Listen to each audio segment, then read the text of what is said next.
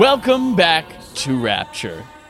This is our side quest for Barf for the month of February 2019. We are talking about Bioshock 2 plus the Minerva's Den DLC. I am Chad Michael Innes, host of Respawn Aimfire, the Kickass Irreverent Gaming podcast. Across the country, we have Holden in Rhode Island. Say hello, Holden. Hello. And then in the central time zone somewhere, we have Ryan. Say hi, Ryan. Hello, everybody. How you doing, gentlemen? We are doing well. Doing I can speak for myself. I'll speak for Holden too. I am his uh, power of attorney. We're both great. I also just said that, but thanks for reading my mind. it's okay. I was talking louder, and I have full control over editing, and I can make you sound like nothing. So. you guys might know Ryan from every episode since we reached out to Kind of Funny as the contributor of Ryan's subscriber interrogatives, which actually, now that I think of it, kind of sounds like Fontaine Futuristics or Sinclair Solutions. Ryan subscriber interrogatives. Hey, it would have would have how worked a little better if you used the silo sword. You know, uh, you had the SS, the Fontaine Futuristics. but Yeah, it's okay. yeah. Yeah. All right, all right. Silos. It's a little long, little We're long. open. We're can open do to silo. rewrites. Silo sword subscriber. That's a mouthful. That's a Silo sword subscriber interrogative. Silo sword- Say that three times. Everyone on the count of three, say it three times fast. One, two, three. Silo sword sword subscriber subscriber Silo sword, interrogative. subscriber Silo interrogative. Yeah, that's really hard. I couldn't even finish No. it. I'm like, sounds good. Not going to happen. Not finishing it. No, not If you're at home, I want you to try it right now. Three, two, one, go. Oh man, you guys fucked up bad. I heard it. Uh, But we're not here to talk about Silo Sword subscriber interrogatives today because this is a side quest. So we're just gonna have a short, and by that I mean usually it's like 20 to 40 minutes conversation about Bioshock 2, our backlog accomplishment with Respawn and Friends game, where we go back and play games that we should have played long ago, games that we feel guilty about, classic games, or games that we just want the other people to play. I'm also just very excited to hear Ryan's opinion because Ryan just told us earlier he's never played Bioshock 1. And I think Yeah. people who played both, well, that's that's interesting. That's a very interesting perspective to have. yeah, we'll. So I want to give some I'm context. curious.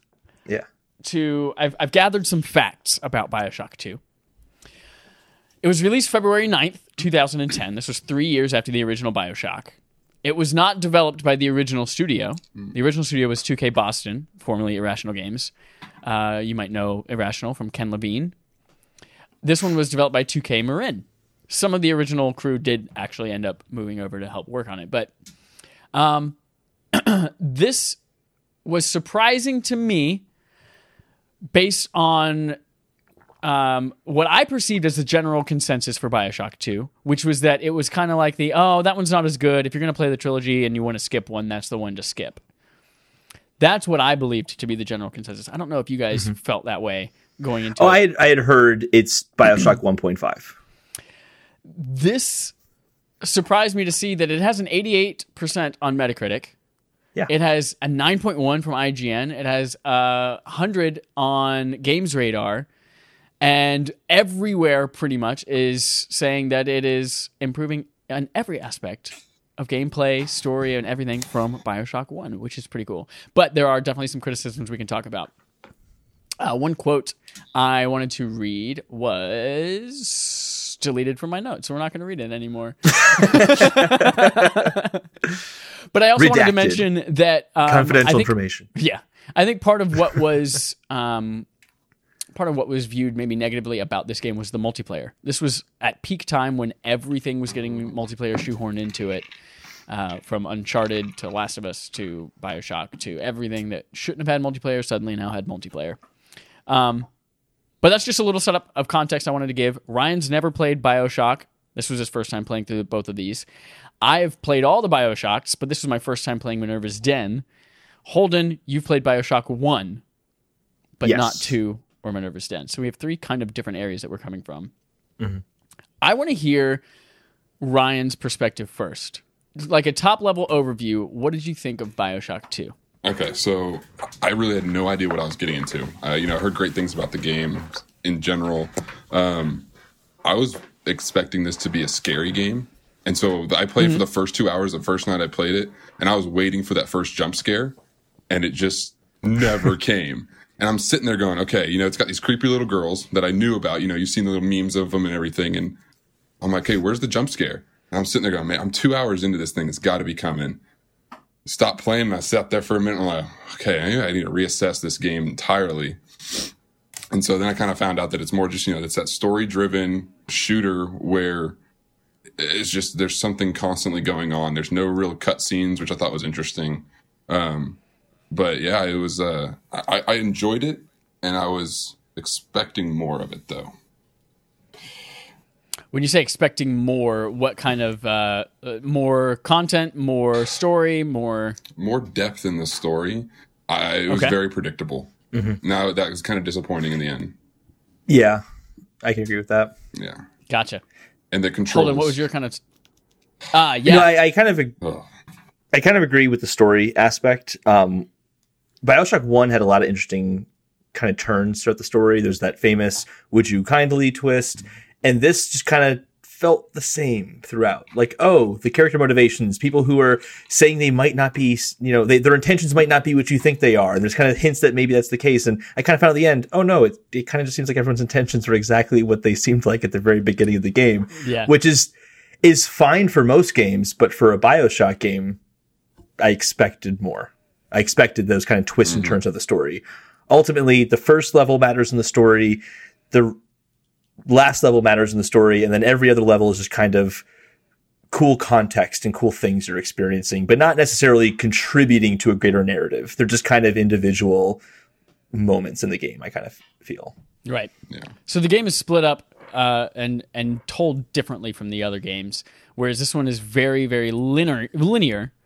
Um, You go from one section to another. There's no going back, and each section that you visit, you have a particular character, non-splicer character that you are um, kind of figuring out their motivations, why they may want to do you harm, and then at the end of that level, you decide. Oh, by the way, yeah, obviously full spoilers for all of this stuff you may want to make them uh, pay for what they've done and you can kill them or you can choose to spare them and possibly get some kind of gift or change the ending of the game a little bit um, versus bioshock 1 which was all splicers almost the only human interaction really you get is through the radio and it is kind of almost like an open world of rapture where you can go back and visit anything at any time you can't do anything pretty much in any order but um, there is the Metroidvania aspect of like, oh, there's a frozen door. I'm going to come back a lot later whenever I have fire to melt that ice. So I feel like in that there are definitely there was a lot of missed opportunity with story. I do feel like that it wasn't a bad story, but it was just kind of No, average. Yeah. And it's hard to recreate that. Would you kindly like everyone? You're right. You go into it expecting the narrative from Bioshock having such a str- uh, strong twist and a, a cool premise, and then you're just like, all right, when's the twist coming? When's the twist coming? and then Which credits is what roll. we'll get into a little bit later. yeah, and then credits roll. so we'll get into that a little bit more when we talk about Minerva's Den. But I feel like, aside from story, every single thing about this game was an improvement over the original. I feel Yeah, like I I would agree with that. Yeah. The combat especially. combat was so much more fluid with the ability. In Bioshock 1, you only have either your plasmid out or a weapon, and you have to switch between the two. Versus Bioshock 2, where you actually have both out at any given time. So I think that made for a lot of really uh, easy opportunities for combos, like freezing and shattering an enemy, or uh, Oh, I would and headshotting. spam electric. I Oh, would yeah. s I would electrify Big Daddies while I was reloading. That saved me so many times. Oh yeah. Yep. I also feel like uh, the added gameplay element of gathering added almost like a tower defense type thing to protecting your little sister. Yes. Thinking ahead of time, you're like, all right, I can see all of the different openings to this room. I'm going to set traps. I'm going to position myself. Oh, I just in put a a way- mini turret right next to the little sister every time. mini turrets. I do the trap rivets. I would do Yep. uh, the proximity mines. Uh, so yeah, I think every single aspect. The plasmids were cooler. The fact that you could upgrade lightning Oh, to yeah. have chain lightning, or the ability to just spray a continuous freeze, or uh, with Minerva's Den having gravity well. I think that was pretty dope. Yeah. yeah, Gravity Well was pretty awesome. Did, did the first one Yeah. have uh, uh, like environmental effects?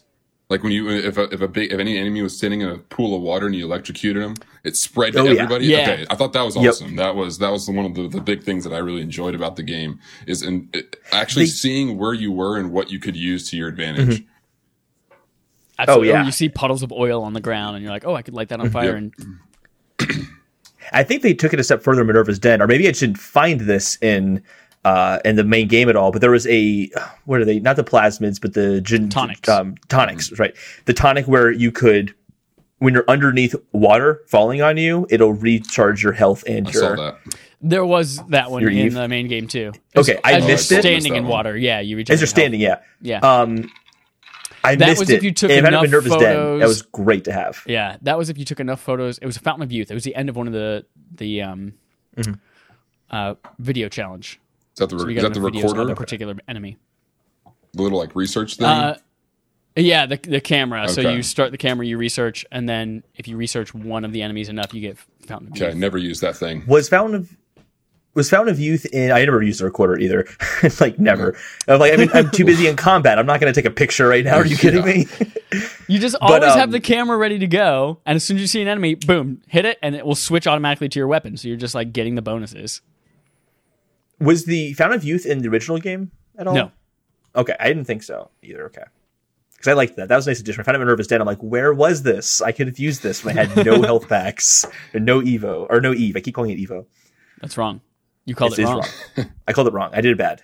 Uh, so I want to talk about the difficulty of the game. What Mm-hmm. difficulty did you guys play on, and did you find it challenging enough? Because I played on normal, and I Mm-hmm. felt like it was way too easy.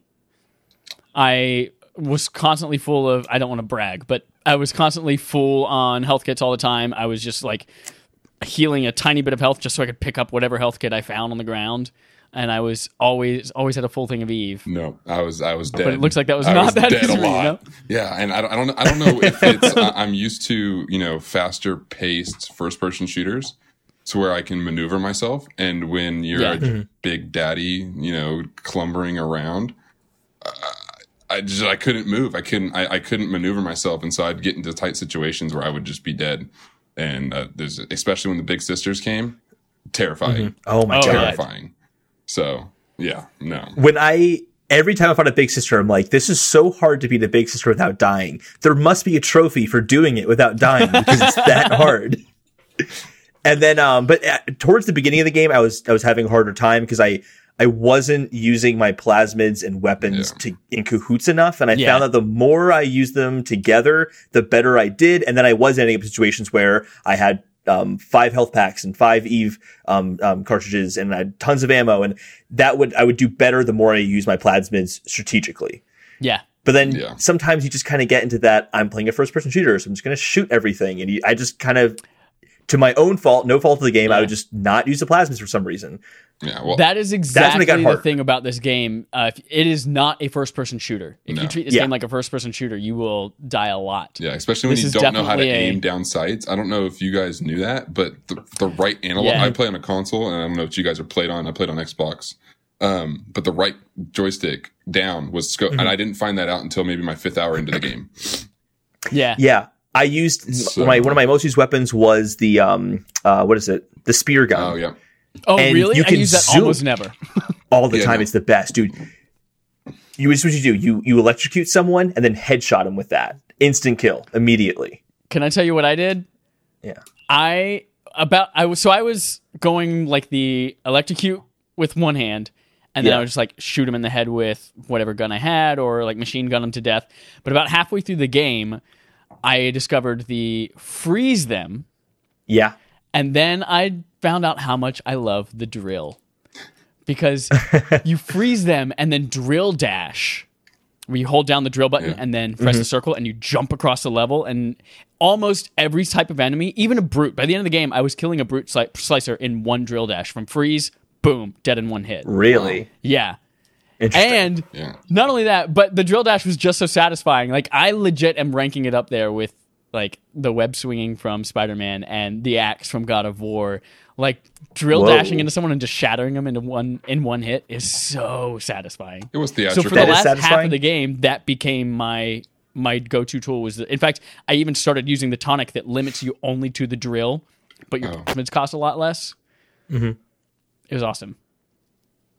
I I used the spear and that got me to where I wasn't needing to use much ammo anymore. That's why I had so much ammo is because the spear, you can reuse the spears. You have to mm. recollect them again. So sometimes if you miss, you have to go find it in the wall or something like that. But you can just never have to replenish the spears again or buy any more spears because you just recollect them again. Yep. And once I figured that out in the last like two missions, it just became a lot easier. But I didn't, I never used the drill dash. Not once. I barely used the drill. Well, you had to use it Every once d- for the story progression, but Well, yeah. After that, um, yeah. outside of that, and then I'm like, oh wait, how to do it again? I don't remember. Doesn't matter. I'm going to just continue doing my own thing. God, it was So I so, didn't experiment satisfying. enough. No. I, I the gun that I used the most uh, was at it was at the end was the shotgun. You get it fully maxed out, and it becomes a Yeah. Tesla. And so I never had to use my uh, electric plasmid. I switched it over, and I was using other things that I hadn't been using the entire game. And I had you know I had all this Adam, and I was like, well, I guess I can upgrade different things now that I don't have to use the shock one. And that was that was uh, really uh, satisfying, especially you get the the solid slug, and you shoot something straight in Yep. the head, and it's just down. It didn't matter what it was. You got close enough. Solid slug. Oh yeah. gone. Well, I remember using the solid slug shots against a, a Big Daddy, being like, how much damage Yeah. did that just do against him? they're, they're powerful. Yes. Did you guys? Um, what was your take on the Little Sisters? Did you do the mini games with like having to gather Adam from the bodies? Did you sacrifice? Yes. Did you? I did at least rescue? half of them in each Yeah, level. I, I, At yeah, least me too. And I, I so I this is the question I have to ask you, gentlemen. Did you rescue or harvest them? Oh, rescue. I so You, I if went you, in- No, you monster. so let me give you a little bit of backstory. I have a daughter who is a year and a half, and the first time when it was like rescue or harvest, I was like, "There's an option for that." No, no. So I had to rescue, and so I, yeah, no. I, I my opinion of you, Chad, has forever changed. I Well, there's did- a different no, ending. No, I did not harvest you- any of them. But you were okay. You almost said you. I did the not way harvest you any of worded them. that, I thought you were about to say you harvested at least one of them. He did. He does his backtracking now. He did harvest all of them. No, I didn't harvest was any of them. smiling and By laughing way, and enjoying like every the moment of it. story, if you harvest them, you are like literally ripping them open, grabbing the Adam slug from their bellies, and devouring it. Okay, Like, did- you're not just didn't know that. Never did. Killing Never saw it. you're ripping them to pieces. I'm glad I never did that. I would be scarred. I I, would stop playing. I've literally never actually harvested one, but that's like the lore of how you like if you were to harvest them, that's what oh, happens. I don't know if they show it or not, but That was the jump scare, Ryan, that you that is, that is definitely a jump devouring scare. a little girl. Oh, No, so. I went into the game. I went into the game just like I've got the platinum trophy in Bioshock One, which included play the game without using Vita Chambers. Which is why you're so good at it and didn't think this game was hard, by the I way. think that's what it is because I played it on the hardest difficulty without using Vita Chambers on Bioshock One, and then I got Oh, to this. But I was like, you know what? Maybe I'll just do normal difficulty, but also don't use Vita Chambers. And then I was like, but let me also take a look at that trophy list. So I saved all the, all the little girls and I spared all of the NPCs because of the trophy. But uh, now my only trophy left is just playing on the hardest difficulty. So I'm definitely going to rerun through that. I'm a trophy whore. So now, I admit. You're talking crazy, about Chad. talking about the NPCs that you have to save and killed. Yeah. I'm, so I'm curious. So what did you guys do for all three of them? So I usually I saved them save all for the trophy. them. So I saved them all. so yeah. would you now now Well- the last guy? What is considered saving though? That's that's what's what's tricky. The game considers not killing him as saving. Okay. even though he in his lucid mind is saying don't let me be this monster please put me out of my misery i feel like ethically that would be the save option And that's what I did. I, you know, I electrocuted But- him, and I actually I was Yeah. leaving that area, and I could hear him talking, and I was like, "Oh wait, there's still something going on here." So I turned Well- back around. There's an audio diary you can find near there that says it's it's the actual guy Gil saying, "Whatever I say, don't do it. Don't kill me. I'll beg and I'll plead. Don't do it." Hmm. I thought So I guess it. So they tell you, but you have to have found that Okay. audio diary to. I thought the audio diaries were that. interesting too because they told a big story, and if you missed Yeah. one, you missed something of the story. Yes, and I felt like I missed a lot of them. Me too. Before I missed a lot of the story. i got the uh i got the trophy for that there are 125 audio logs and i got 110 of them so i got all That's the crazy. story Oh, it wow. was so good this legit is is like i liked the games before but playing them again for barf th- this is one of my top five favorite gaming franchises of all time. Easy. Much better than Zelda. God damn it. I'm glad I didn't play that one with you guys. I will Um, say that in this game, though, um, even though everything in the gameplay outclassed Bioshock 1, because the story was so much better in Bioshock 1, I still have warmer feelings about Bioshock 1 than, than 2, even though the gameplay is better in every respect. Yeah. And like, and I, going back and thinking about it, it's like, oh, hacking, so much better in Bioshock 2 Right? Oh so my much gosh. better. The In pipe game Bioshock was 1, fun Ryan, for a little bit. You had these. You had these like you had a tube that you had to connect all these little tubes together to make it match to the end of this grid while water was filling inside the tube. And if you missed it, then you had to start over again. It was stupid. It was horrible. This is way better. It's you can do it on the fly. The little like um color like matching the color Mm. to the needle moving back and forth. That was great. It was I hacked everything. Was- I loved I did- and I did hacked too. every single health uh, um area I could find. And I, yeah, I did the same thing. Only problem is when I was trying to hack a health thing and I just missed it barely and I got in the red and all of a sudden the target, the Oh. drones start Yep. coming at me and I'm like, no, no, I need to hack this because I need to heal myself. And, and then I die and it's like, you kidding me? Really? Then, and you're like, ah. if you hack it really quickly before the drones They get do. to you, they'll just leave. And I, and I found that out, Yeah. but it was, I just still missed it by a little bit. And the Yep. one, Oh, the you know bullet or the rocket though? ones come and you're dead. oh yeah. you hack it, you call in the drones, and then you use your hack tool to, hack hack, the drones. Yeah. Boom, now you have allies. Yeah. Oh no, even better than that. You just use a security command plasmid and just throw it at enemies, so they just start going towards the enemies. Oh, instead. yeah, if you. It, well, yeah, that's a good idea. Never use that plasmid. Yeah. it's a good plasmid. It's really I got it, and I was like, uh, not interested. No. In fact, I think what were the plasmids you guys use most? We've talked about electricity a lot. I did the the ice one a lot. Was it really anything else? Hypnotize. Hypnotize. Hmm. I remember using that a lot in Bioshock. I use it on Big Daddies. I use so if there's an enemy full of uh, room full of splicers, I'll use it on the Big Daddy. That way, the Big Daddy's attacking everybody. He'll clear them out, but then the splicers will also do damage to the Big Daddy, so I don't have to worry as much about the Big Daddy when I finally have to fight him. And I'm fighting him alone at this point because he's killed everybody. so it, it works very well if you get hypnotized. Yeah, I I used uh, electric shock and the fire, and that's really it.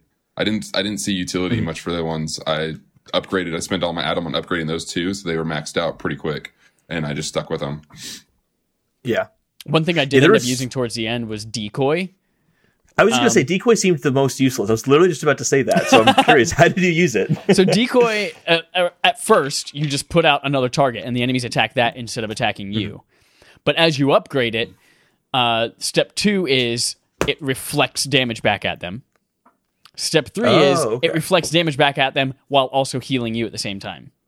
Oh, Oh, okay. I So don't know, I like the, the last like big battle with all of the brute splicers and alphas coming in, I just throw out a decoy and I'm just constantly getting he- healed as they attack it, and then I freeze them, drill dash, freeze them, drill dash. Decoy decoy goes away, throw another one out there. Interesting. yeah, interesting. Hmm. I might have not died as much if I would have used a different tactic. I'm just saying, I literally died zero times, so I'm kind of a big deal.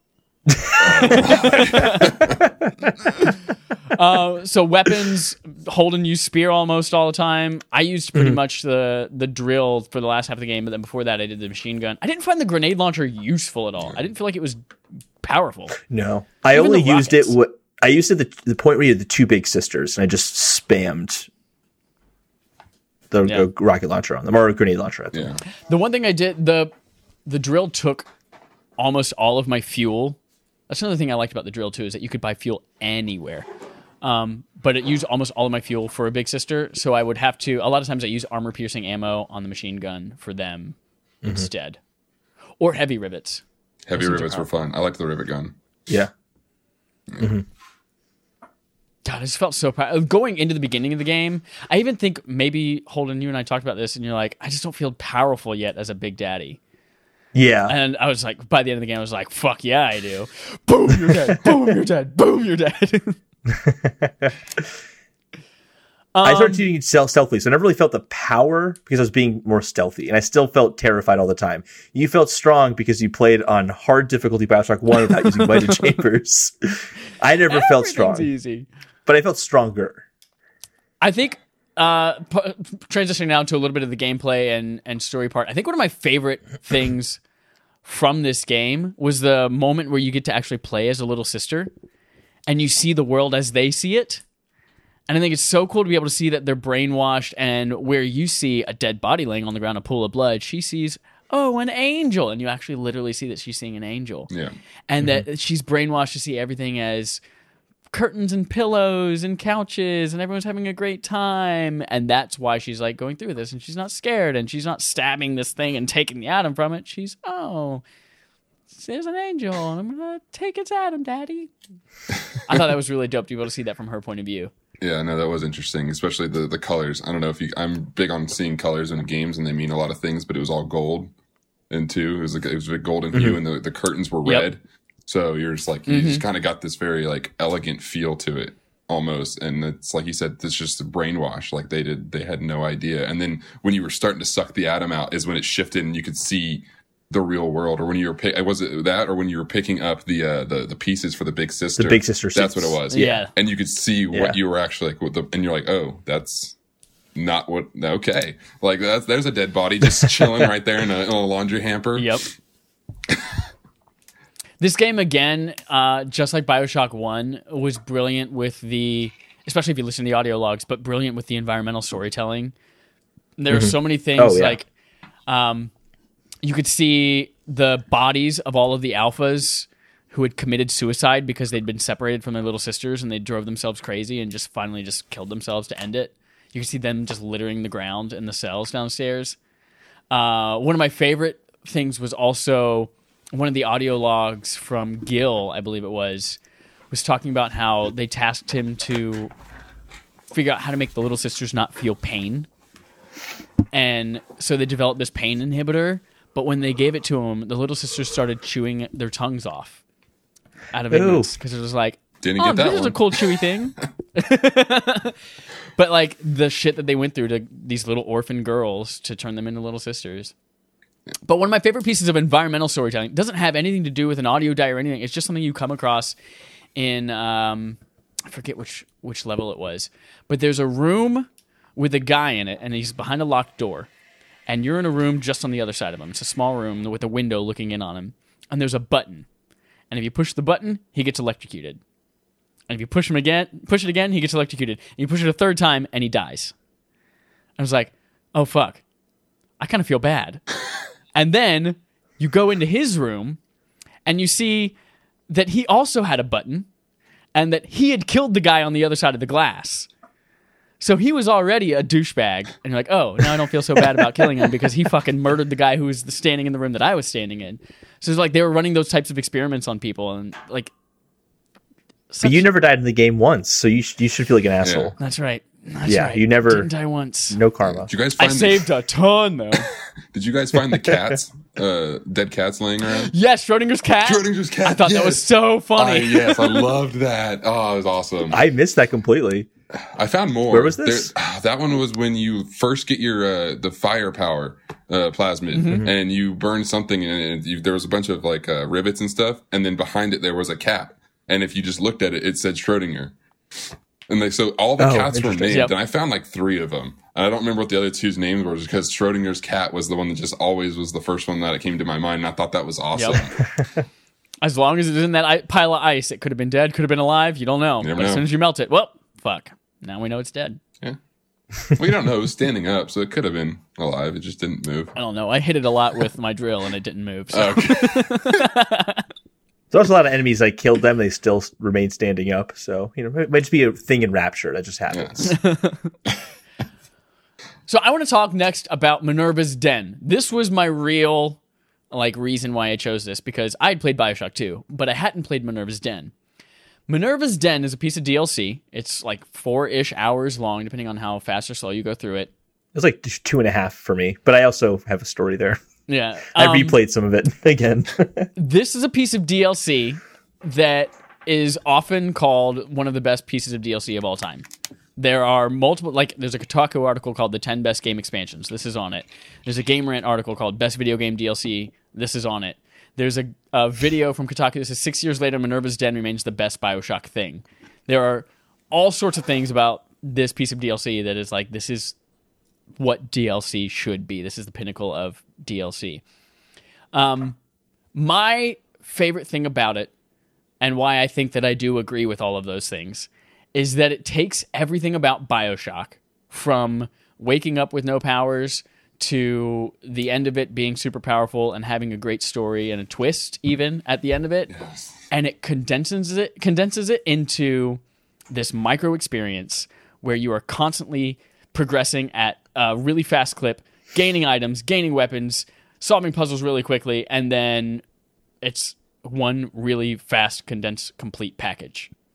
And it was so good. There was no wasted time. And it told a nice personal story that was uh you know after the big scale of the last two games it's nice to see like this one small condensed story of CM Porter and him trying to get his wife trying to recreate his wife with artificial intelligence and then uh doesn't surprise me that this piece of DLC was made by Fullbright Games which is Steve Gaynor's studio who made Gone Home so it kind of makes sense why uh, this has a little bit better storytelling than we saw in Bioshock 2, in my personal opinion. I, I definitely agree with that. Yeah. Yeah. This one Um, has definitely better. Yes. I also Holden- cared about the characters a lot more. Exactly. Yes. Yeah, we care about Yeah. the characters, and I think that was what really shined through this one. So, Holden, you said you had a story behind this one. Yeah, so I just wanted to just point this out that I had two significant crashes during the game, Minerva's Den specifically, and they just really irritated me. I got it's a three hour experience. I finished it about two and a half hours, but that's just because I played the first hour twice. When I finished the first hour, it crashed and found out there's no autosave at all. So I had to replay everything all over again, which was really obnoxious. And I actually disagree with a good part of it. uh, uh, That you're claiming a good part of it is that it's condensing everything. I actually Yeah. hated that it condensed everything Really? because I just played Bioshock 2. I if I, if you were going to have this like uh, really quick experience and give me new abilities really fast, it's not exciting if they're abilities I already had. Gravity Well was great because it's really the only thing that I did not get in Bioshock 2. It felt like cool. So you just played Bioshock 2. We're taking all that stuff away from you. And don't worry, you'll get it all back again. It's like, but I just played the whole game to get all that stuff. It's different when it's like Metroid Prime 2, take all your stuff away, because I didn't just play Metroid Prime 1 to continue on Prime 2. They're separate games, separate experiences. This is an expansion of Bioshock 2. And it doesn't feel like an expansion, it just feels like an abridged version with a better story. So it's like it outclasses Bioshock 2 um, in storytelling. And then because the gameplay's the same, yeah, of course it's a great DLC pack because the gameplay's the same, has the same powers, and its story's better. I don't know, like it didn't didn't stick out to me as much as I was expecting. It was great. Yeah. I have no like, qualms with it. Like it's still minus the crashing. That was a big deal. uh, it happened twice, but um, I was literally saving after every single battle because I'm like, I will not. I will finish this. I'm gonna get through this. I'm not gonna have to replay anything again.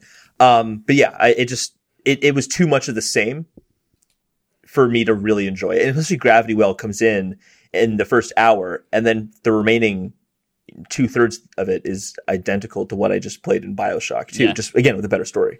Yeah. I think to put some things in perspective, this did come out several months after Bioshock 2 did originally. So you would have had a lot of Yeah. downtime between the two. Like, oh, this is great to revisit. But I think you're Sure. right. Yeah. I when I was playing this, I kind of came away thinking I'm, I can't think of another way to, right now to say this, but I don't want it to be as pejorative as it's going to sound. Like the mobile version of Bioshock 2, where it's not the full game. You're right. That didn't sound bad at all. I That know, sound that sounds really terrible. But what I mean is that it is like, how do we take Bioshock 2, this big, epic 12 to 15 hour experience, Mm-hmm. and how do we streamline it to make something that is so, like, uniquely Bioshock, but in a small package that Mm-hmm. you can take on the go on your phone? Blah. But anyway, um, that's what I felt this was. It was I mean, Bioshock was Bioshock on the phone. Remember that? you're right, and that was a terrible port. they took it off. They removed it. Yep. Ryan, what are your thoughts on Minerva's Den? so so I'm an engineer. That's that's what I do for a living. Um, and so when the first part I was like, oh, the thinker. It's this supercomputer. I'm like, oh, I'm all in. And I even went to I went to work the next day and I told my coworker, I'm like, dude, you need to if you haven't played Minerva's Den, you need to play it because this is like our thing. It's it's in the super intelligence, supercomputer. Uh, it's just I was like, just from that, I was already all in. And I'm going through the story, and this one I found a lot of the audio logs. uh, Actually, I explored a little bit more on in Minerva's Den than I did in the real game, and so I found more of those audio logs and I got more of that backstory. And I don't know if you guys were expecting it, but I was not expecting the twist of when you finish it. I you- was not. You put the you put the encoder in, and it pulls up, and it's like, oh, here, you know, Big Daddy Sigma, uh, alternate identity, CM Porter, and you're like, wait, no. And I like I remember just sitting back in my chair, just like, wow. I was like, that was that was well done. Because Yep. and then you're like, and then if you listen to the audio logs, you realize how it was done. Is that he was trying to get the thinker to be like Pearl, and who was his, who was his wife, which I I guess was dead. Uh, but you know, you learn that at the very very end. But uh, I was like, and so the computer instead of using Pearl, it was using Porter, like it was using him, and that it was replicate. I was like, wow, that was that was well played. Yeah. This is where I think it also comes back, and people are like, "Oh, it had a better story than Bioshock 2 because it does, it does. have that great twist at the end." Yes, Yeah, and that's what I wanted from the Bioshock 2 story. So it's like, oh, the DLC did the story better. A combination of Minerva's Den being a full. If Minerva, Minerva's Den was a full game, it would have been the perfect Bioshock game thus far, Yeah. at least, Yeah. of the two that I've played. I think it's. I think it comes down. I think you're right. It comes down to the characters. You care about the characters, yep, and they're really interesting. I just like Gil Alexander and uh, Grace. What's her name? And Stanley Gill. I just or whatever his name was. I. I didn't Stanley care. Poole, yeah. So that's it. Stanley Poole. Like I didn't give two shits about him. no, But Yeah. if you think back to Bioshock One, and you think of Andrew Ryan, and you think of Fontaine, and you think of Sander Cohen, who takes all of these people and turns them into art, and fucking like, those are the types of things that you remember about these games, are the characters and how unique and fucked up they are. yeah, But I think that's what was missing from Bioshock Two. I also think just the idea of the thinker in general, as I mean, I guess uh, who was the guy's name? Um, the engineer that's that took over the project Wahl. away Wahl. from Wahl. Yeah, um, Wahl I think would have been a much more interesting long term antagonist than Sophia Lamb was. Yeah, yeah, Sophia Lamb just was v- vague person that I'm supposed to not like, whereas Wahl had a dynamic with with um ah what was his name? CM Por- Porter? Porter yeah had a relationship with CM Porter that was interesting and there was a dynamic there and they were talking about each other and I didn't really get that with Sophia Lamb I just kind of felt like people were talking about her not because they had relations with her but just because well she's a big person in the game. People have to have an opinion about her. There's no personal connection. Or if there's a personal connection with the characters of Minerva's Den yeah, and it, it was also dragged off across three chapters whereas in bioshock 2 it's like each stanley poole is one chapter of that game. Yeah. and that's kind of all you really get of him and I still don't know why I didn't like Stanley Poole. Um, it came down to that where the, she opened the gate and it's like you can kill him or not, and I'm like, I don't even know what you did. Like I don't know who you are. so I, I, I like looking back and like and when I, I, I kind of like was reading about the games to, to see if I miss anything important, and I was like, oh, so he was the guy who turned Eleanor into a little sister, basically. You know, who sent him sent her off to the orphanage. I was like, okay, I should have killed him, but I didn't.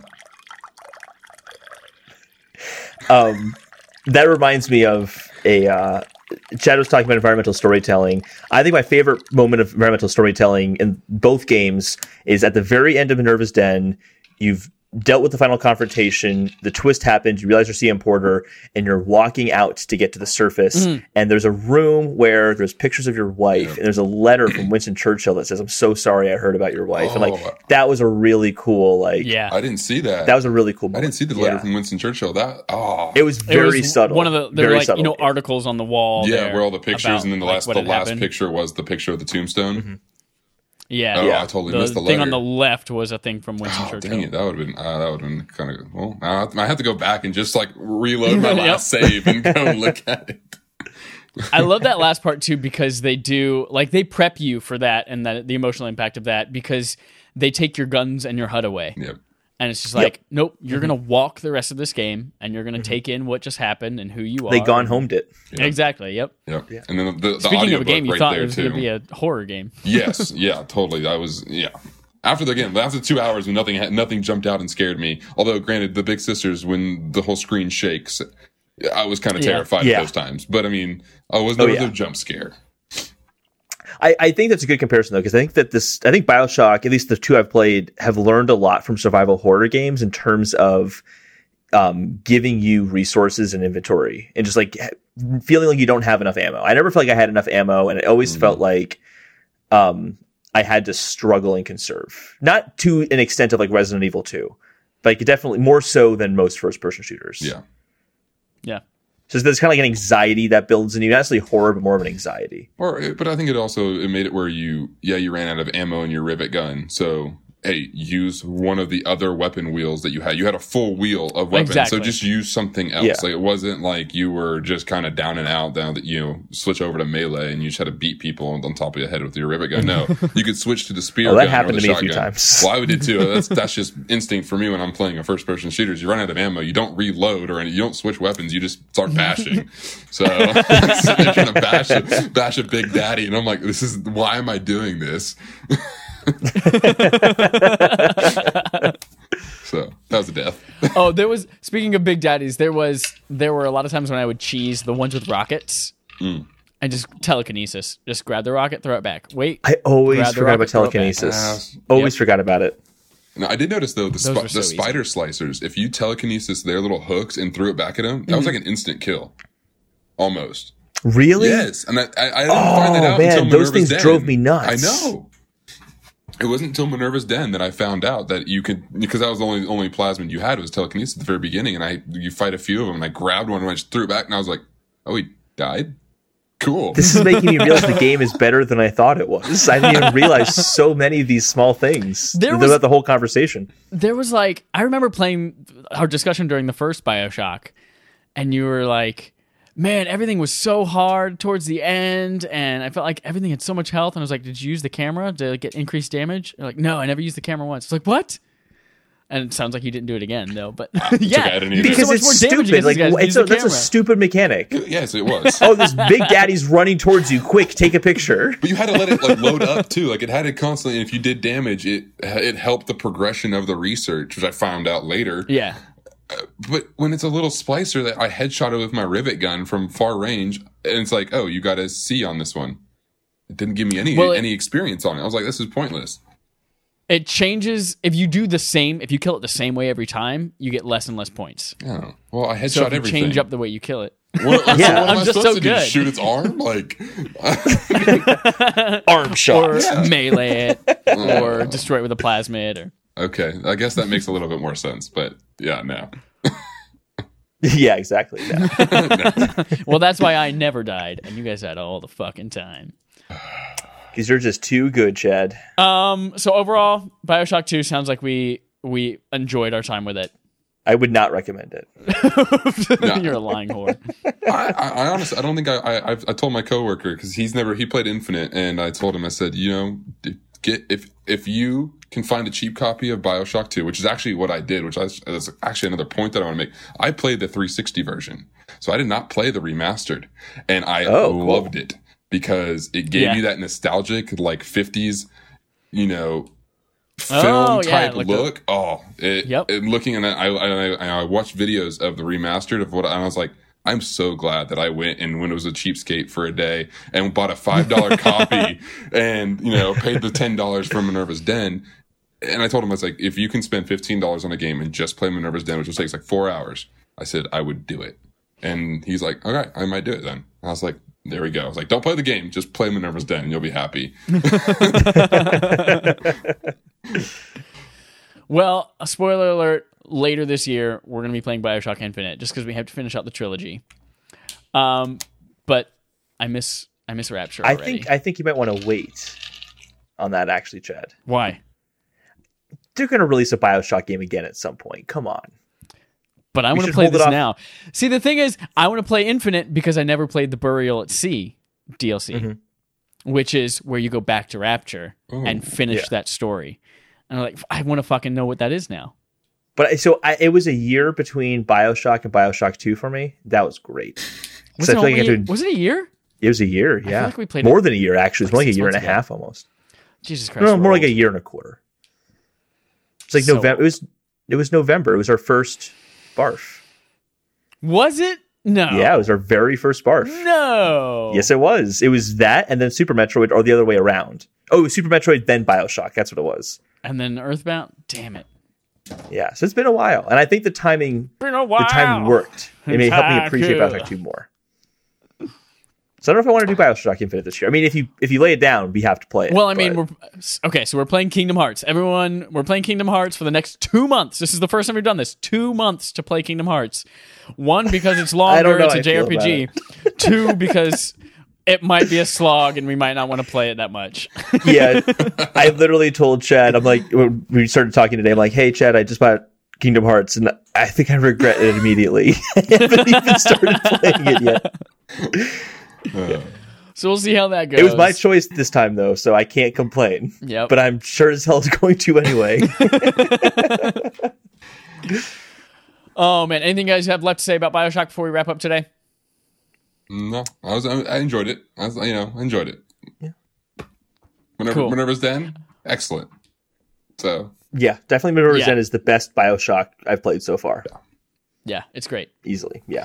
Uh, thank you, Ryan, for joining us for this. Now everyone knows who you are. They've heard your voice, and now I will do my best to do my impression of you while I read your questions. Just kidding. I can never get my voice that low. no, you you signed up Um, for that already. There you go. Ryan, is there anything you would like to pimp any? Uh, uh, that's probably a bad word to use in 2019.